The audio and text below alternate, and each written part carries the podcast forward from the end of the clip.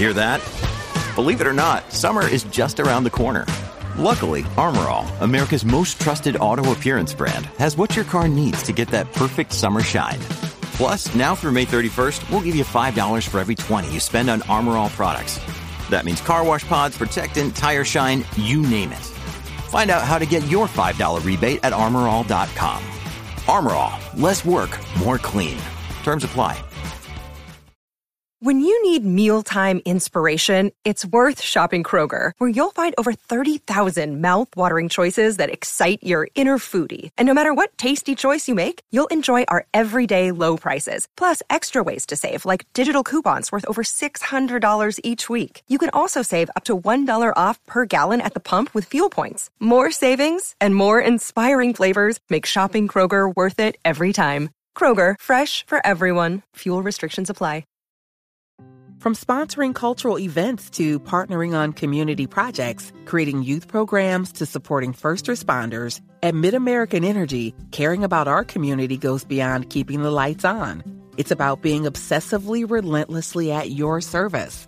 Learn more at midamericanenergy.com slash social.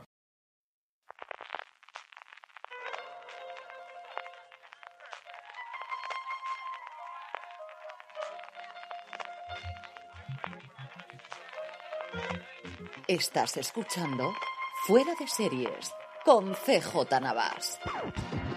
Desde que vamos de gala en gala en Zoom, eso sí, California, estás escuchando streaming de Fuera de Series, el programa que semana a semana te trae todas las noticias, comentarios y curiosidades del mundo de las series de televisión.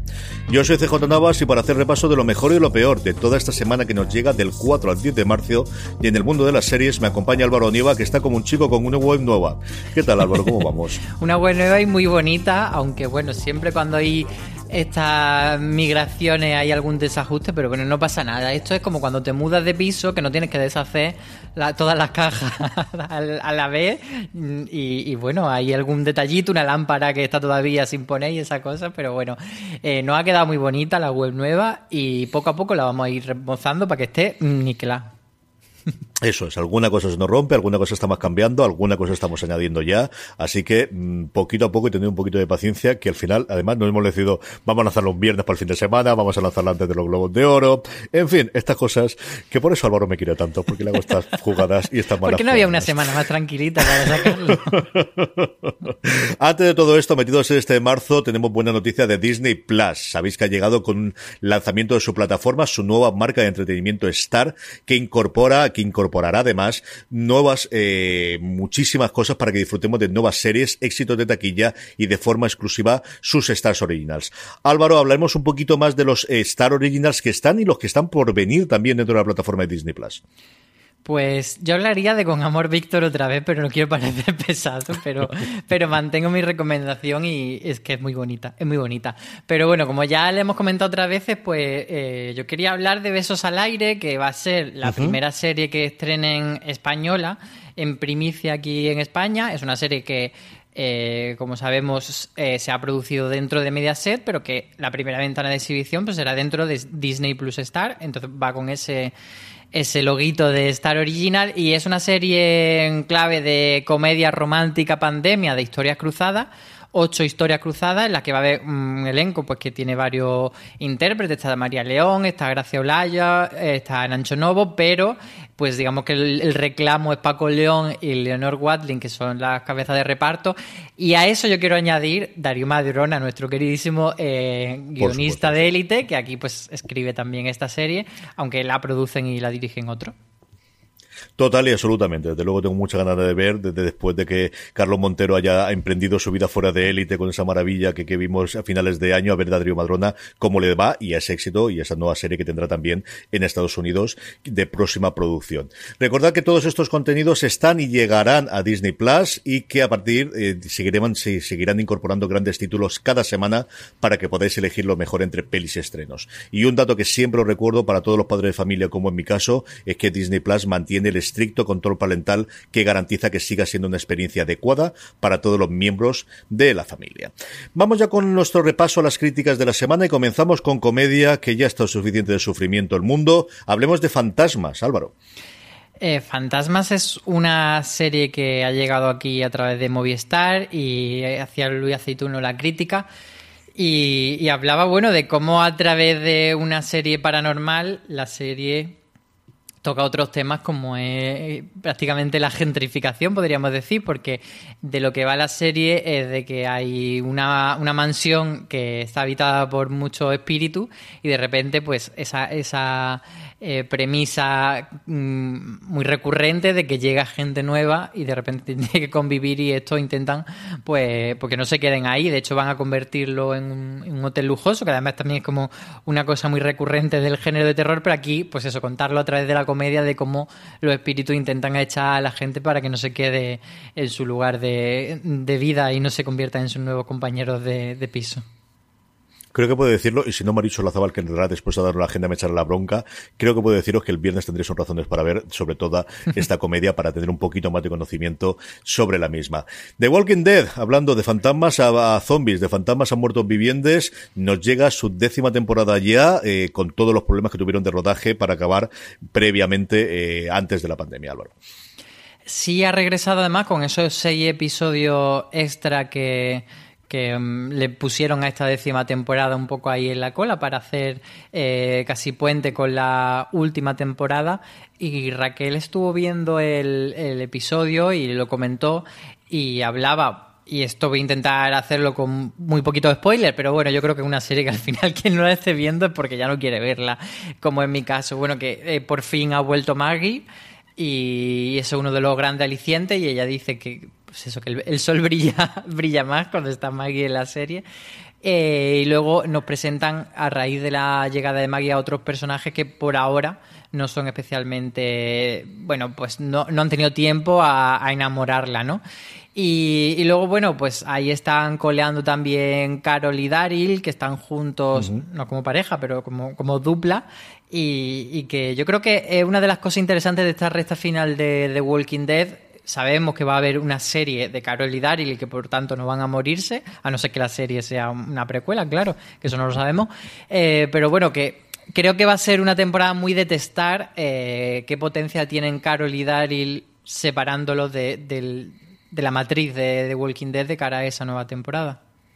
Esa nueva serie. Cojas Laura Cojas siempre está bien, aunque me cabrea que haya vuelto porque cancelaron la serie, que yo creo que de las mejores cosas que hicieron en Network el año pasado, que era tremendamente divertida esta cosita de espías que hacía Gamberra. No diga error, diga Juan Galonce, y es que Juan Galonce, como siempre, nos trae la crítica de la nueva serie de terror. En este caso, no grites.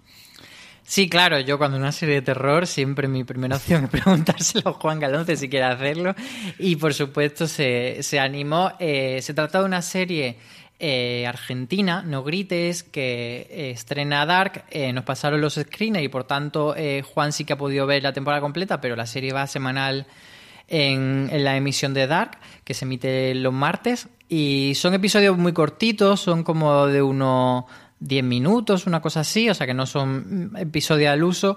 Y, la premisa, lo que nos cuenta Juan es que es una premisa interesante porque volvemos, ya hablábamos de esto en, con fantasma. En este caso también hay una casa, eh, pues eso, medio malévola, medio demoníaca, que no se sabe qué pasa con ella. Y entonces lo que hace la serie es empezar eh, en el presente y cada capítulo va un poquito hacia atrás hasta llegar al origen de ese mal que tiene la casa. Entonces Juan lo que dice es que la premisa es bastante interesante, pero que la ejecución de, de la misma, pues a veces tiene episodios que están bastante acertados y otros que son regulinchi. Especialmente señala eh, que las interpretaciones no son, no son muy buenas. Entonces, pues eso, ahí se queda como una serie que, que bueno, que a lo mejor por, esa, por ese formato corto sí que mucha gente pues puede decir, bueno, voy a darle una, una oportunidad porque al final el metraje mm, no va a ser tanto, pero que tampoco es una serie que digamos imprescindible. A mí esa de ir, de ir para atrás, me lo contó Juan el otro día, me, me, gustaba bastante, sí me contó lo de las interpretaciones que ahora mismo decía Álvaro. No puedo estar más de acuerdo con este titular. Pennyworth se merece una oportunidad y este es un buen momento para rescatar a Alfred antes de ser el Alfred Pennyworth de Batman. Se merece una oportunidad incluso por tu parte, porque que yo sepa no está al día, ¿no?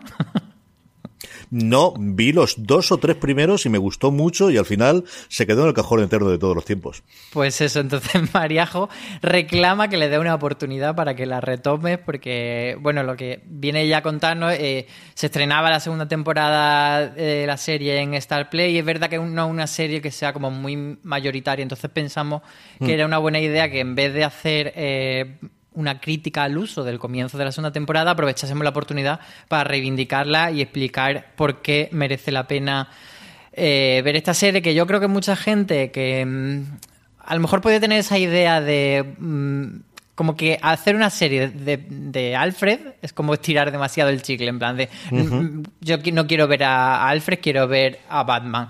Y entonces ella explica que en realidad sí que es muy interesante porque Alfred siempre ha estado ahí en el universo de Batman y ha tenido incluso pues actores eh, importantes dándole vida como Michael Caine o Jeremy Irons, pero que nunca ha tenido realmente el peso y la relevancia que podría merecerse. Entonces esta serie que lo que hace es contarnos eh, la juventud de, Alfred cuando estaba en las Fuerzas Especiales del Aire del ejército británico, pues... Eh, va por otro lado, tiene una estética gángster, te ofrece cosas que al final no te ofrecería una serie de Batman, entonces te lo lleva más por ese lado de, espionaje, etcétera.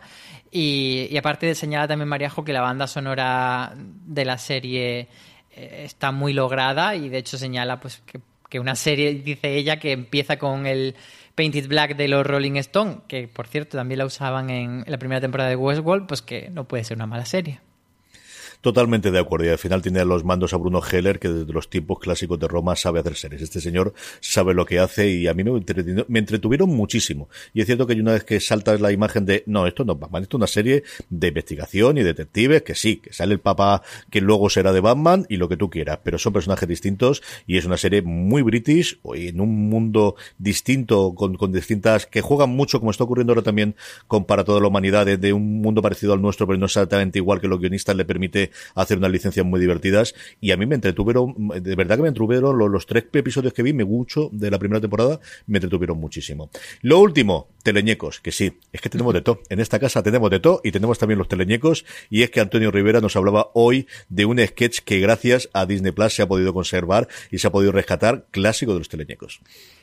Sí, porque al final no todo tienen que ser críticas de lo que estamos viendo en el mismo momento y de y, de lo que se estrena. También hay veces que hay que echar la vista atrás y es interesante echar la vista atrás para ver pues cosas que a lo mejor en su momento no nos dimos cuenta y, y pues, por ejemplo Antonio hizo ese, ese, artículo que comentamos aquí en streaming de Pato Aventuras de un episodio concreto y aquí hace una cosa parecida con los teleñecos, con la serie de, de los años 60, 70, perdón, eh, lo que pasa es que antes de esos teleñecos de los que empezaron en el 79, pues eh, Jim Henson ya estuvo un tiempo pues experimentando. No era lo que, lo que luego conocemos como The Muppets o como el show de los teleñecos, sino pues eh, otra...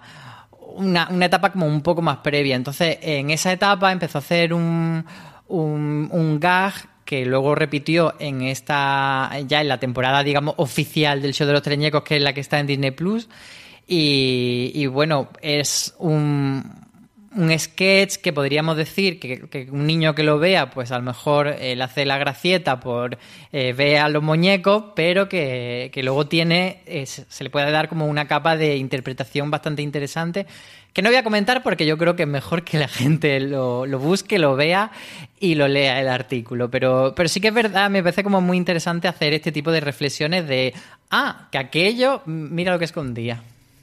Sí, señor. Y al final, a día de hoy, las novedades siempre parece que nos comen y es la, la, la, premura de tener lo último que llega, pero es que llega y tenemos muchísimas cosas de catálogo, ya no solamente de los últimos 20 años que quizás tenemos, sino incluso previas a ellas que vale la pena rescatar y que desde luego vale la pena ver entre tanta marama de, de, de, de novedades.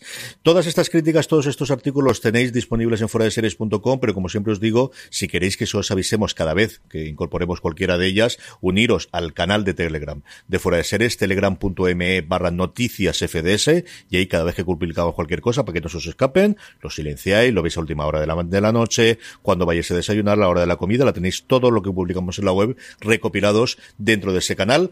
Vamos ya con las novedades de la semana, vamos ya con la agenda, y para eso tenemos con nosotros una semana más a Maricho Lazabal. Maricho, ¿cómo andamos?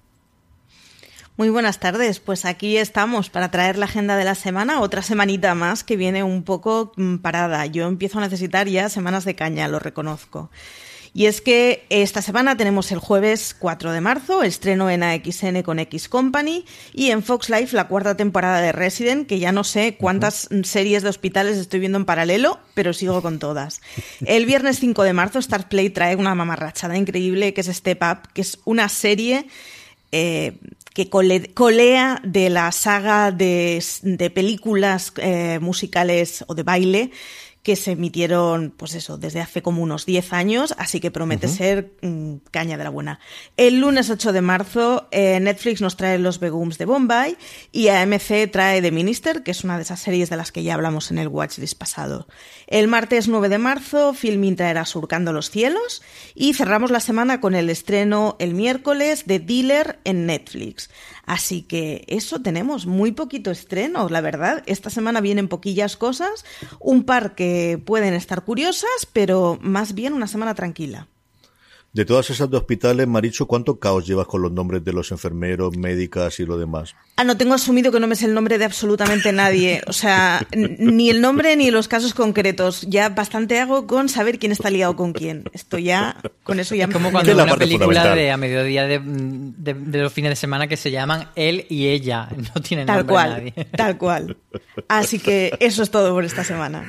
Ay, mil gracias, Maricho. Álvaro, de todo esto de aquí, ¿qué te apetece más? Pues esta vez juego un poco con trampa porque me voy a quedar con The Minister, que ya he podido ver el, primer episodio, pero nos pasaron los screeners de DMC y de hecho estuve haciendo una pequeña entrevista con Olaf Darry Olafsson en, para los amigos Darry, que es el protagonista y, está muy carismático y la verdad es que eh, ya hemos hablado de la serie y la, y la premisa es como, como interesante porque lo que hace es que de repente te presenta un, un, protagonista que se llama Benedict, que es el líder del Partido de la Independencia de Islandia, y, tiene ese aire de, de, perfil honesto, del hombre que dice siempre la verdad, y de repente en un meeting, sin contarlo con su equipo suelta que, que, solo va a entrar en un gobierno de coalición que tienen pensado si hay un 90% de participación electoral. Entonces, eso hace que, se agite mucho eh, la jornada de las elecciones y bueno, de ahí pues empieza un, una, una serie política muy nórdica, porque la serie es islandesa, y que yo creo que sin tener que comparar, pero que la gente que disfrutó Borgen pues puede encontrar aquí un título que, que le haga tiling. Yo coincido contigo totalmente. Es la que más ganas tengo de que, desde que la anunciaron. Yo Islandia me parece un país fascinante. Ya lo era antes, con la locura previa a la crisis del 2008 y algún artículo que recuerdo en su momento de, de Luis, del creador de, de, de Moneyball y de después de, de, la gran estafa. El guionista y todo demás tiene un artículo sobre la crisis financiera del 2008, 2009, 2007, dependiendo la, la zona en el que analiza el caso islandés de cómo todo de repente se volvieron locos y todos eran financieros y pasaron de ser una región fundamentalmente de pescadores y de trabajadores en plataformas petrolíferas, a todo el mundo quería estudiar en MBA y quería hacer cosas financieras, me es un país que me tiene totalmente fascinado. Y luego porque recuerdo una noche en Madrid con los irlandeses que jamás contaré, pero que fue tremendamente divertida. Para que voy a decir otra cosa. Es un país al que le tengo un cariño especial y tengo mucha curiosidad por ver esta. Y el tío, eh, en, en las fotos queda muy bien, luego interpretando qué tal es él, Álvaro. Él muy carismático. El, de hecho, cuando me ofrecieron la entrevista me dijeron, es el Javier Bardem de Islandia. Era como, bueno, no sé cómo hemos sido capaces de establecer este paralelismo, pero realmente el hombre lo hace bastante bien y, tiene ese punto de, de que estés ahí un poco hurra hurra por este hombre. Me parece muy bien. Y esta vez sí saco un ratito y la veo porque de verdad que me apetece mucho, mucho ver este de Minister que nos llega a AMC. Cositas que comentemos de la semana. Lo primero, Luimelia. Concluimos su tercera temporada, concluimos el podcast oficial con sus seis episodios. Los tenéis todos disponibles en eh, formato podcast y también en la web. Y lo que nos planteamos ahora es qué nos va a ocurrir en la cuarta temporada y si Luisita y Amelia van a volver a Mares para siempre o si siguen quedando solamente en estos spin-offs. Háblalo. Pues mira, para, que, para contestar a esta pregunta de si van a volver a Mares para siempre, hay que entrar en el artículo que hizo Beatriz Martínez y ella os resuelve la duda. Eh, pero sí, como tú dices, eh, hicimos este podcast oficial de Luimelia y un poco como como cierre, Beatriz recopilaba la, todo lo que habían hablado los productores ejecutivos de la serie sobre el futuro de, de la serie y también con las actrices. Eh, a las actrices les preguntó si, si volverían a, escribir otro episodio de la serie, porque el último episodio de la tercera temporada lo han escrito ellas junto a, los creadores de la serie, que son Borja y Diana. Y, bueno, eh, había división de opiniones entre ellas. eh, Paula Usero decía que eso vamos a dejárselo a, los profesionales de la escritura, porque además esta temporada es de con episodios de media hora y ya son como palabras mayores, pero Carol Rovira sí que decía que ella sí que se animaba, así que, así que ahí está la cosa. Y bueno, al final los productores ejecutivos también contaban un poco de hacia dónde quieren llevar esta cuarta temporada en la que, la que eh, quieren ampliar ese universo eh, que muchas veces hemos comentado, que al, ser episodio de 10 minutos, pues había poco tiempo físico para, para ampliar eh, pues las historias que, surgían alrededor de, Luisita y Amelia. Y entonces un poco va por ahí, pero bueno, nos quedamos con las ganas de, de saber más. Así que, así que estaremos atentos. Esta semana, eh, yo creo que tanto la serie en sí como quizás como síntoma, ¿no? Y lleva mucho tiempo Mediaset en el que quitando, evidentemente, las series de los caballeros, especialmente la que se vecina y también hasta cierto punto el pueblo, sabemos que toda su producción está destinada, sobre todo a Amazon Prime Video, que es el mayor comprador que hay. Tenía una serie que hablamos en su momento de ella, llamada Caronte, que era al final un procedimental jurídico muy en las series clásicas de Telecinco. De verdad que cuando al final ves tanto estéticamente como el tipo de casos como la duración lo veías. Y ya no es que no la estén eh, o que la estén muy tarde, es que ni siquiera ver a Telecinco, sino directamente a 4, que igual es el lugar donde empiezan a destinar todas estas cosas dentro de Mediaset, Álvaro. Yo tengo la teoría de que el, algoritmo ha hablado y del igual modo que ahí hemos tenido la renovación de Madres, Amor y Vida, del pueblo, y que bueno, esa serie digamos, pueden tener caminos dispares. Por ejemplo, Madres eh, no funcionó muy bien en prime time, de hecho cortaron la primera temporada y yo dudo que vaya a volver a estar a Telecinco. Es probable, como tú dices, que también sea una serie que vaya para cuatro, pero sí que parece que ha funcionado bien en Amazon y va a tener vida ahí. Y del mismo modo desaparecido, yo creo que también pues tuvo cierto tirón, tanto en redes, etcétera. Pero Caronte, es que nadie ha hablado de Caronte. Se estrenó el año pasado, no sé si fue marzo, mayo, y y nada. Entonces yo creo que esto al final es quemar un cartucho y decir, bueno, pues tener una serie aquí que la podemos emitir porque eh, cuando hicieron el acuerdo entre Amazon y Mediaset, pues tenían como una ventana, creo que eran como unos seis meses. Entonces ya se ha cumplido esa ventana y entonces, como ¿qué hacemos con Caronte si no nos interesa nada? Pues al final lanzarla en prime time de Telecinco sería tener una noche probablemente con un 8% de share, un 6, entonces han hecho esto, pero eh, al final ¿Puede ser algo bueno para cuatro? Pues sí, pero no deja de ser eh, claramente una estrategia de, quemar, de quemar cartuchos, porque la última serie que estrenó cuatro que no fue extranjera fue esa coproducción con Brasil que se llama Supermax, que era horrorosa, y la anterior fue en 2015 que fue Rabia, que era peor todavía. Entonces, no hay una estrategia para cuatro y claramente no es que digan, uy, es que esto es tan bonito que lo voy a poner en cuatro. Eh, es ese sitio rarísimo de cadena que se ha quedado ahí. Mira que tenía identidad propia, mira que probaron cosas y a día de hoy, desde luego con el cambio de la sexta, yo creo que es la gran perdida, la gran olvidada y la que no saben qué hacer con ella absolutamente nada. A ver si es donde tienen cabida para hacer series.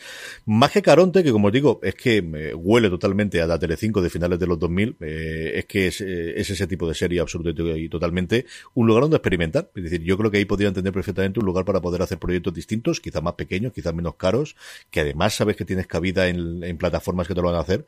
Y a mí eso no me parece una mala solución. En fin, eh, galas, hemos tenido dos, dos de ellas en los últimos tiempos. Tuvimos Lo Feroz recientemente y tenemos toda la polémica de, de, Victoria Bill, se lo ha llevado prácticamente todo, más allá de los premiados, y podemos comentar un poquito de esos, pero sobre todo los Globos de Oro, y aquí quiero felicitar, vamos, personalmente y aquí en Antena y, ahora a todos los que están en directo, Fermont 83 no lo dice también en la bolata por la transmisión de los Globos, que lo ha visto en fascículos, así más o menos le he ido viendo yo también, y es que estuvieron Álvaro junto con Maricho y con Aloña Fernández Larrechi al pie del cañón durante las cuatro horas y media hora que os pegasteis hablando y comentando todos los globos de oro, Álvaro. Se hizo larguito y yo confieso que ya esta ha sido la primera gala en la que me he notado mayor para quedarme despierto tanto rato. Afortunadamente en Fuera de Serie tenemos una nueva generación que viene muy preparada para que esto tome el testigo. Tú ya esta vez te salvaste, te, te caqueaste y te fuiste a dormir. Pero, pero eso sí que fue entretenido. Es verdad que fue una gala un poco aburrida, pero bueno, con el parloteo que teníamos nosotros nos lo pasamos bien. Fue nuestro primer gran Twitch que por supuesto, hay muchas cosas que corregir, pero bueno, no ha servido para hacer este, este comienzo en este mundo de, de, jovenzuelos, de jovenzuelos casters, como, se llama esto. Y nada, tuvimos también eh, con nosotros a dos periodistas de otros medios, que son Marina Ortiz de Ola y Eneco Ruiz de, del País, que estuvieron con nosotros comentando el previo y nos pasamos súper bien con ellos. Desde aquí quiero también agradecérselo a ellos porque estuvieron muy divertidos y, y estuvimos muy a gusto con ellos. Yo estoy muy contento desde luego de cómo salió. Lo vi porque al final me quería acostar pronto, que tenía clase a primera hora el día siguiente y me tiré hasta la una prácticamente viendo en directo cómo estaba. Yo creo que quedó muy entretenido y, y es parte de, de, yo creo que lo comentábamos también la semana pasada, que queremos empezar a hacer los directos. Streaming ya lo estamos empezando a hacer en directo, falta acabar de ajustar todos los horarios y que lo tengamos de forma continuada, pero sí que, pues eso, los programas recurrentes que tenemos semana tras semana, nuestra idea es tenerlo en directo y que podamos tener y que además que tengáis los comentarios que podemos ir incorporando aquí y hablaré de alguno de ellos, por ejemplo, en streaming, cuando tengamos al final las preguntas y respuestas, aparte de la que nos hacéis llegar por las redes sociales, que podamos incorporar las que nos hacéis aquellos que no veis por, por directo. ¿De lo feroz comentamos algo o ni siquiera? Yo de, de, la parte de Victoria Abril, eh, ya lo comenté en Watchlist. Ya has dicho todo lo que tienes que decir en fuera de seres. lo comenté en Watchlist, lo comenta en la columna. Eh, Alberto aún hizo la otra columna. Yo creo que, que está bastante ese tema he contado todos los ángulos. Si tú quieres añadir algo y si no pasamos los premiados directamente. Nada, yo que estoy muy orgulloso de que tengamos en fuera de ser.com esos dos artículos defendiendo dos ideas contrarias, aceptándonos y comprendiéndonos y cada uno tiene sus argumentos. De verdad que estoy muy orgulloso de que estén los dos. Pues, pues entonces pasemos a los premiados. Yo la verdad es que soy uh -huh. bastante hater de los feroz, eh, lo he confesado varias veces, pero bueno, al final no dejan de ser unos premios igual de válidos y de no válidos que otros muchísimos premios, quiero decir que los premios siempre tienen la validez hasta la que uno se la quiera dar y siempre hay que aceptar que cualquier premio, incluso lo más prestigioso, sea el Nobel, sea el Goya o sea tal, pues al final unas cosas van a acertar, otras no y, y es parte del juego. Dicho eso, pues a mí no me convence mucho la elección de la serie que han hecho. Sí que tengo esa sensación, más allá de, del gusto personal, de que los premios Feroz están muy influenciados por el hecho de que son la mayoría votantes de cine que votan series. Uh -huh. Y ahí se nota que gana antidisturbios, pero también se nota, incluso, a ver, lo de antidisturbios, yo soy muy pro veneno y lo podría defender con argumentos sólidos mucho más allá de me gusta más que que al final eso no es un criterio objetivo. Pero creo que es más sangrante el caso de Vamos Juan respecto a Mira lo que ha hecho. Y Mira lo que ha hecho, o sea, quiero decir, Vamos Juan me parece muy buena serie, pero creo que la gente no ha visto las dos series para votar así, porque Vamos Juan es una serie que está bien, está mejor en concepto que en ejecución desde mi punto de vista. Eh, estamos más enamorados, yo creo, que del de hecho de que haya una serie política y tal, pero no siempre uh -huh. todo aterriza perfecto en Vota Juan. En cambio, creo que Mira lo que ha hecho todo es brillante. Ahí está. Yo creo que la otra cosa que tiene que hacer es ampliar las categorías. Y es cierto que, de alguna forma, si tú tus dos premios finales te los guardas para las series, pues igual hay que empezar a ampliar las categorías que tienes para series, si ese es el giro que quiere hacer la IC. Que creo que tiene problemas más graves que estos, pero igual sí que tienen que empezar a pensarlo de, de bueno, pues, pues habrá que hacerlo. Sí, sobre todo el hecho de que en cine haya eh, cartel tráiler, que no digo que no le den al señor que hace los trailers un premio, pero me parece perfecto y me parece guay que haya ese reconocimiento a cosas que no son tan típicas, que, que no están ni siquiera, por ejemplo, en los Goya, pero que haya mejor cartel de peli y no haya mejor guion o mejor dirección de serie, macho. Eh, clama al cielo. Y yo coincido contigo que lo de trailer me parece una idea mm, genial y creo que además tiene perfecta cabida lo feroz. Eh, posiblemente los Goya quizás no, que igual sí, pero yo creo que la tiene totalmente, pero creo que falta alguna categoría más que solamente interpretación y, de, y desde luego mejor serie, mejor comedia y mejor trama. Lo último, como todo el mundo tiene que hacer series, hasta Grinder, sí, me habéis oído bien. Grinder, que sí, que también Grinder va a hacer una serie de televisión. Pues sí, Grinder o Grinder, yo le digo el Grinder. Eh, la aplicación de ligoteo para encontrar pareja o un amante esporádico entre la comunidad LGTB, pues se ha sumado a, las muchas personas, a las muchas compañías que están haciendo series y va a hacer una serie, eh, por supuesto, como es una aplicación de móviles, pues más centrada en, ese formato que es más lógico para ver desde el dispositivo móvil, que es con episodios cortos, de, pues, de 6, 8 minutos. Y será una serie que se pueda ver eh, tanto en la propia aplicación como en YouTube. Y, bueno, es cierto que, que Grinder aparte de que la gente lo use, vamos a decirlo claro, para follar, pues es cierto que, de vez en cuando meten cosas eh, hacia la comunidad LGTB, desde mm, campaña de concienciación de las ETS o acciones concretas para el orgullo, sobre las personas trans, los derechos, etcétera. Entonces, sí que es verdad que durante un tiempo han hecho de este tipo de acciones y esto eh, pues es un poco seguir esa línea y, ellos lo, llaman pues, celebrar el talento eh, de la comunidad queer. Entonces me parece interesante que se lancen a esto y lo van a hacer, por cierto, con una comedia que se llama Bridesman, que sería como Damos de Honor. Y no han dicho de qué va, pero bueno, a ver, a ver esos Damos de Honor qué hacen. Nos queda nuestro poco de ranking, nos queda contestar las preguntas que nos hacéis llegar, aquellos que nos estén viendo en directo, ahí es el momento de que mandéis las preguntas que podemos incorporar. Antes de ello, una pequeña pausa. From sponsoring cultural events to partnering on community projects, creating youth programs to supporting first responders, at MidAmerican Energy, caring about our community goes beyond keeping the lights on. It's about being obsessively relentlessly at your service. Learn more at midamericanenergy.com slash social.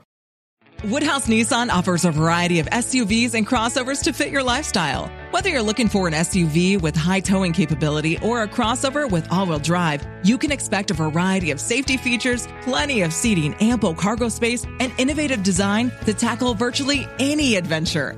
Explore the Nissan lineup of SUVs and crossovers featuring Rogue, Rogue Sport, Kicks, Murano, Pathfinder, and Armada. Visit one of our two Nissan locations or shop online at woodhouse.com.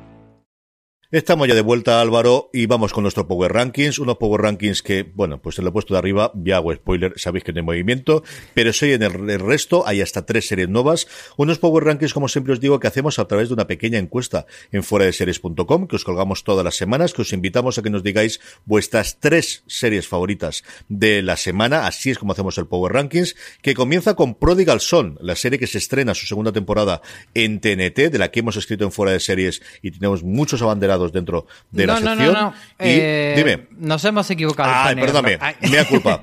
ha sido en el puesto número 10. Error al pegarlo.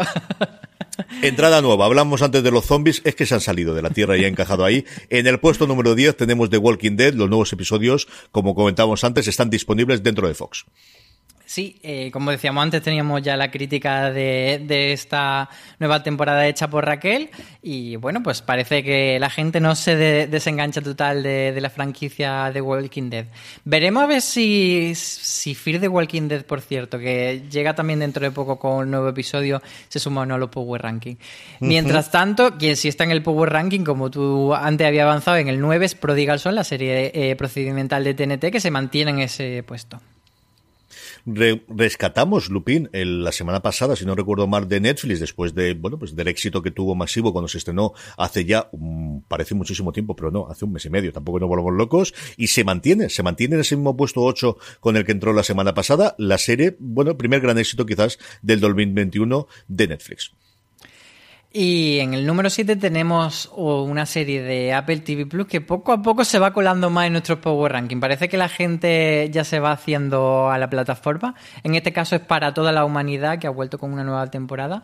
Así que ahí la tenemos en el 7, entrada de la semana, pero no la, hay muchas entradas de esta semana, no es la última.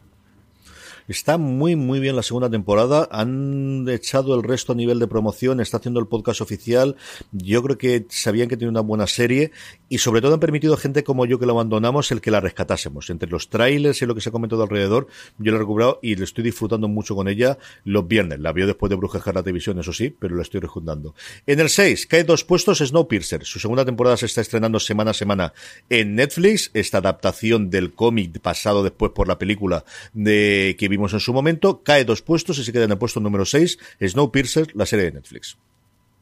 Y en el 5, Aquí tengo yo el amor porque es con amor Víctor y, me voy a otorgar todo el mérito de que, la gente esté viéndola, aunque, aunque no sea así, pero en mi corazón va a ser así, que todavía habéis escuchado que yo la recomendaba y os habéis puesto a verla y os está gustando mucho porque no voy a aceptar una, una opinión contraria. Así que ahí en el 5 con amor Víctor. Y no es la entrada más fuerte de la semana porque es en el puesto número 4 Superman and Lois. Esta reinterpretación de un Superman más adulto, casado, con dos hijos, que podéis ver la crítica en series.com y que está funcionando yo creo bastante, bastante bien y que está disponible todos los miércoles un nuevo episodio en HBO España. Superman y Lois, el puesto número 4 de nuestro Power Rankings. Y en el 3 está Servant, la otra serie de Apple TV Plus que tenemos esta semana aquí en el ranking. Baja un puesto, eso sí, eh, respecto a la semana eh, pasada, pero bueno, se mantiene ahí en, el, en la medalla de bronce. Y en lo que estaba disputado, que era quién se queda con el segundo puesto, porque primero estaba claro, sube Hierro. Hierro, Álvaro mm, está enamoradísimo de esta temporada. Yo me he puesto a ver desde la primera que la dejé abandonada y me estoy pasando muy, muy bien. Yo creo que está funcionando. Fue el gran éxito inesperado de Movistar. Aquí yo creo que ya no les ha pillado nada de sorpresa. Hierro, la serie de Movistar Plus, sube cuatro puestos y se queda en el puesto número dos de nuestro Power Rankings. Y yo contentísimo de que Hierro esté funcionando tan bien. Eh, pero bueno, eh, parece que Hierro no le va a ganar por ahora. Bueno, veremos a ver porque sí que puede que coincida que cuando acabe la que estará en el 1 mm. todavía está en emisión Hierro y consigamos que, se mantenga arriba. Eh, pero bueno, hasta ese momento que lo descubramos, Bruja Escarlata y Visión está en el número 1 y yo creo que lo más divertido del Power Ranking ahora es ver cómo hace Luis para darle un, giro nuevo a los artículos del Power Ranking y a los titulares, sabiendo que siempre va a estar Bruja Escarlata y Visión ahí. Y yo creo que está sudando la gota gorda pensando en que con Falcon y el Soldado de Invierno va a pasar lo mismo o peor, porque yo creo que, va a ser como un efecto de que se vaya sumando cada vez más gente a, este universo Marvel y que va a ser imposible que alguien destrone eh, a esta serie, salvo, no sé, un Stranger Things o una cosa así. ¿Tú quién crees que puede destronar próximamente a, la serie? Yo tengo curiosidad por ver la semana en la que mm, termina este viernes, con lo cual esta semana todavía en el Power Ranking la gente lo votará. La siguiente, que es la semana de parón que tenemos, sobre todo en España, en el que no vamos a poder ver ese making of que se estrena en Estados Unidos, pero aquí no llega hasta la siguiente. Tengo curiosidad a dos semanas vista qué ocurre en esa. Si la gente sigue votando Bruja Escarlata Visión porque hay alguno que no la sigue al día, que yo creo que es muy raro. Yo ese efecto de me lo guardo todos para verlo de golpe yo creo que esta es una serie de las que menos se puede dar eh, esa razón, sobre todo si te empiezas a mirar blogs y a mirar teorías y cosas similares. Esa es la que tengo duda. Y yo yo creo que mientras esté la de Disney, quizás la que se puede recuperar será alguna de la próxima que hay de, de Star Wars siendo animada, yo creo que menos. Ahora, yo creo que será más factible que caiga del podio, que caiga del puesto número uno eh, Falcon y Winter Soldier que lo que ocurre con Loki. Yo creo que Loki sí que va a arrasar absolutamente y totalmente cuando se estrene a partir de junio, ya te digo yo. Pues sí, totalmente. A ver qué pasa, pero, pero eso, yo creo que salvo cosas muy, muy puntuales, va a estar todo arribísima. Sí, señor. Ese fenómeno de Disney Plus indudablemente lo tenemos. Vamos ya con las preguntas de los oyentes, preguntas que nos hacéis llegar a través de las redes sociales, preguntas que nos hacéis llegar en esa misma encuesta para los Power Rankings, que os dejamos un huequecito para que podáis escribirlas, y aquellos que nos veis en directo a través de Twitch, twitch.com o tv barra fuera de series, que no las podéis hacer y las vamos incorporando y contestamos alguna de ellas. Empezamos con Adrián Duarte, que últimamente no lo teníamos, que nos propone como siempre estos juegos, y dice, el juego de las series. Tenemos que producir un biopic de quién sería y quién lo interpretaría. Mi ejemplo es Bobby Farrell de Bonnie M, interpretado por Daniel Goldberg. Pues he de decir que Adrián Duarte estuvo con nosotros en, el, en la retransmisión de los eh, de los Globos de Oro acompañándonos en el chat y de hecho nos hizo algún, algún meme incluso a lo largo de la noche y nos lo pasamos muy bien con él. Así que le mandamos un saludo muy fuerte a Adrián y le agradecemos que esté con nosotros tan a menudo. Y yendo a su pregunta, yo lo tengo clarísimo, clarísimo, clarísimo, porque últimamente estoy con una obsesión en la cabeza que es que hagan un biopic de la familia real española pero cambiándole los nombres en plan descarado, en plan que Corina sea Karina, la infanta Milena y cosas así. Entonces, que saltándose eso de que no es un biopic exacto, puede ser como un Falcon Crest loquísimo, un Dinastía loquísimo y todo súper mamarracho y divertido. Y por poner intérpretes, que es lo que él nos pide, pues la infanta Milena Candela Peña. te lo compro ya, te lo compro ya. Yo aquí alguna cosa que tiro de cosas clásicas y te tiro con cosas de, Julio César, aunque ya lo vimos en su momento en Roma y cosas similares y de irme a la parte clásica, pero si me voy a lo mío, yo tiraría alguno de los de los intelectuales liberales, sobre todo, que tuviésemos alguna cosa como Mises o sobre todo eh, Hayek, por ejemplo, con la Segunda Guerra Mundial, que sería muy interesante y tener algún intérprete inglés. Pero al final he ido a, yo creo que no hay un gran biopic de Carlos Marx y ese yo creo que Javier Bardem lo podría hacer muy bien. Y creo que es una cosa de contar todas las cosas que había, su relación con Engels y su relación con las mujeres, la que era su mujer y la que no era sus mujeres, y no lo hay, que yo creo que es una cosa que podría funcionar bastante bien. Verdad que creo Casi nada, ¿no? o sea, algo sencillito, nada de meterse. Sí, bien, que lo cuenten, ya está, ya que está, pues leche, que lo cuenten todo lo que pasó con este hombre. Así que está. Sara Domínguez nos escribe eh, y nos dice qué expectativas nos genera Star de Disney, cuál es nuestra interfaz favorita y alguna que odiemos de todas las plataformas, Álvaro. Pues eh, yo creo que de interfaz, eh, siempre lo hemos dicho, la que mejor funciona en Netflix a nivel de que nunca te deja tirado, la de Disney Plus. Plus, perdón, yo pienso decir Disney Plus cada vez que me voy a pegar a mí mismo que, que, diga Plus en la cara. Eh, yo creo que funciona también bastante bien. Tiene como cosas eh, como muy bonitas, pero hay veces que no encuentra el contenido, tiene alguna cosilla así, pero bueno, es bastante aceptable. Y yo que espero de Disney Plus, pues sobre todo que vayan sumando catálogo histórico. Em, yo creo que, por ejemplo, series como Alias, como Scraps, como mm, Kyle XC, o sea, ya lo hemos mencionado muchas veces, pero yo creo que Happy Endings, o sea, incluso cosas que no llegaron en su momento. Eh, estoy mirando a Galaband. Eh, o cosas que han desaparecido de los catálogos, como American Crime, no American Crime Story, sino American Crime, que la tuvo aquí Movistar y que desapareció de los catálogos, pues todo eso, o sea, hay muchísimas, muchísimas series que podrían tener que son suyas.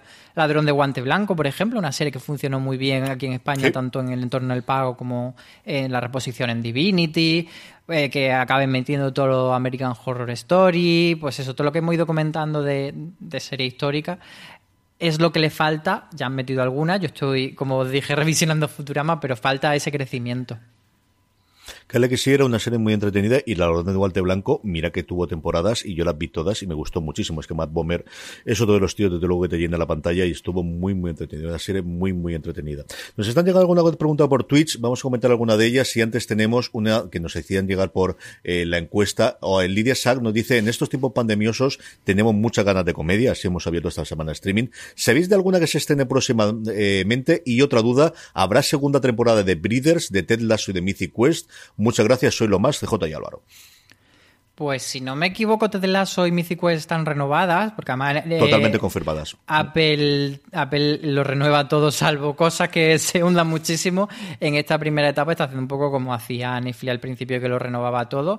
Y Breeders, aquí también conocida como Bendita Paciencia, estrena la temporada 2 en HBO España el martes 23 de marzo. Así que sí que tenemos esa, esa buena noticia para esta oyente. Y luego de próxima eh, serie de comedia que se estrenen, eh, a mí la que me viene más es This Country, que también hablamos de ella en Watchlist, que es una serie mm, muy reconocida en, en Reino Unido, que ha ganado varios BAFTA y que la estrena precisamente también el 23 de febrero, el mismo día que Breeders se estrena en HBO, pues esta se estrena en Filming.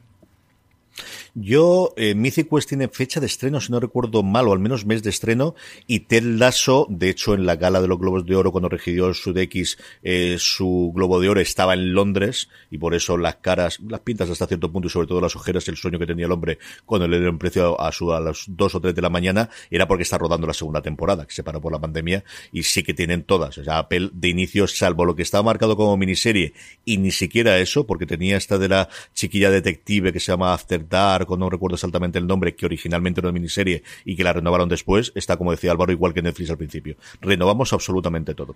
Maricho, tenemos alguna pregunta por ahí que nos está haciendo la gente en Twitch en directo. Terminamos con esa y concluimos por hoy. Amanda, por ejemplo, nos pasa una de ellas que nos dice si se sabe algo de cuándo se estrenaría la serie de Bob Pop. Lo que sabemos es que se acaba de terminar de grabar hace dos días cuando estamos grabando esto, prácticamente, ¿no, Álvaro? Sí, eh, esta, esta misma semana mandaron el comunicado de que, de que ya habían acabado el rodaje, pero no había todavía fecha de estreno. Pero da la sensación de, de por cómo ha ido las cosas de rápido, que sí que podría ser eh, para este año. Yo creo que este año seguro, no sé si le intentarán adelantar antes de verano. TNT tiene este cosa de que va a ser de mayor cuando llega aquí HBO Max y cosas similares, y eso es lo que puede parar un poquito la cosa. Pero sí que sabemos que está terminando el rodaje, más allá de que después en edición tengan que hacer algo más. Yo desde luego apostaría porque la hacen este año, la postproducción al final la podrán hacer en un sitio o en otro. No sé cuánta postproducción llevará esto, pero tampoco serán siete meses o diez meses para hacer postproducción. Sí, porque además será una, una comedia, entonces como más, más pequeñita, de menos capítulos, no una serie larga duración, así que yo creo que, que sí que la pueden tener para dentro de un par de meses. La cosa es cuando decidan ellos eh, lanzarla. También por Twitch, ahora cuando estamos hablando, DR Bravo 007 nos decía, Outlander en Netflix solo está hasta la cuarta temporada. Sabemos si va a tener el resto de las temporadas. Esta es una pregunta recurrente, más allá de que sea Outlander, de cuándo llegan a Netflix las temporadas una vez que han pasado por la ventana anterior, ¿verdad, Álvaro? Sí, nunca hay una respuesta exacta. Cuando, cuando los acuerdos que cada, con cada serie tienen unos acuerdos diferentes de ventanas de exhibición, eh, pues depende de eso, pero no se suele anunciar hasta el mes que entra cuando Netflix lanza esa nota de prensa o a veces lo hace a través de un vídeo en YouTube de estas son las series que se estrenan este mes. De momento Outlander sí que se puede ir viendo las temporadas nuevas en Movistar.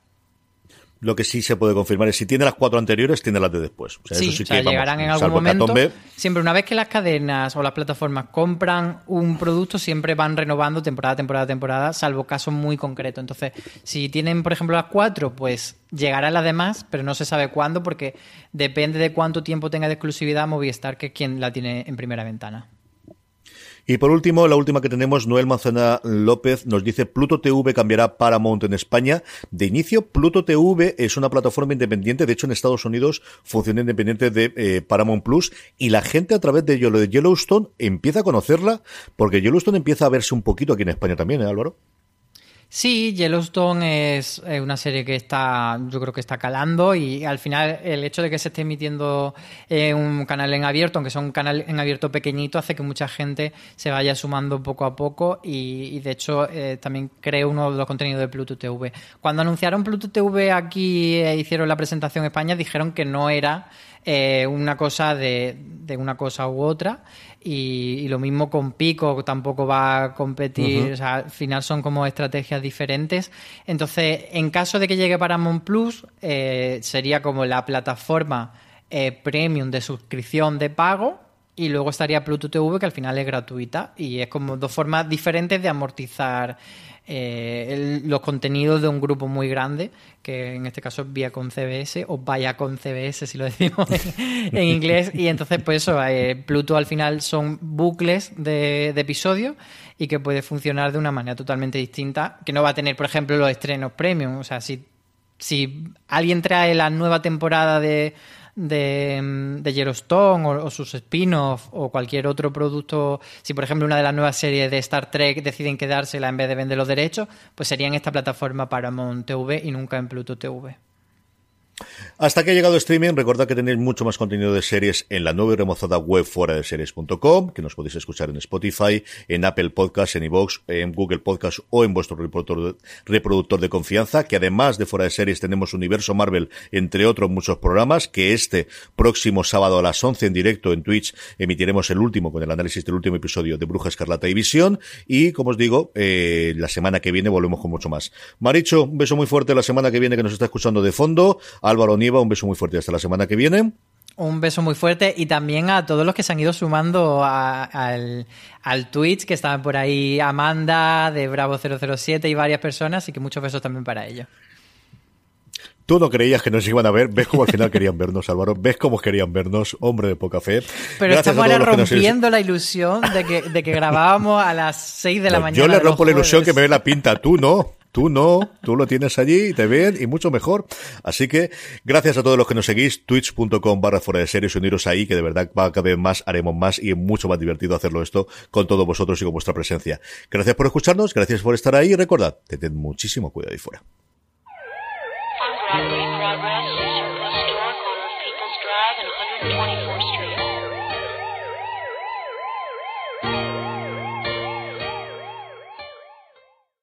Woodhouse Nissan offers a variety of SUVs and crossovers to fit your lifestyle. Whether you're looking for an SUV with high towing capability or a crossover with all wheel drive, you can expect a variety of safety features, plenty of seating, ample cargo space, and innovative design to tackle virtually any adventure. Explore the Nissan lineup of SUVs and crossovers featuring Rogue, Rogue Sport, Kicks, Murano, Pathfinder, and Armada. Visit one of our two Nissan locations or shop online at woodhouse.com. This holiday, whether you're making a Baker's Simple Truth turkey for 40 or a Murray's Baked Brie for 2, Baker's has fast, fresh delivery and free pickup, so you can make holiday meals that bring you all together to create memories that last. Baker's, fresh for everyone. Free pickup on orders of $35 or more. Restrictions may apply. Choose from a great selection of digital coupons and use them up to five times in one transaction. Check our app for details. Baker's, fresh for everyone.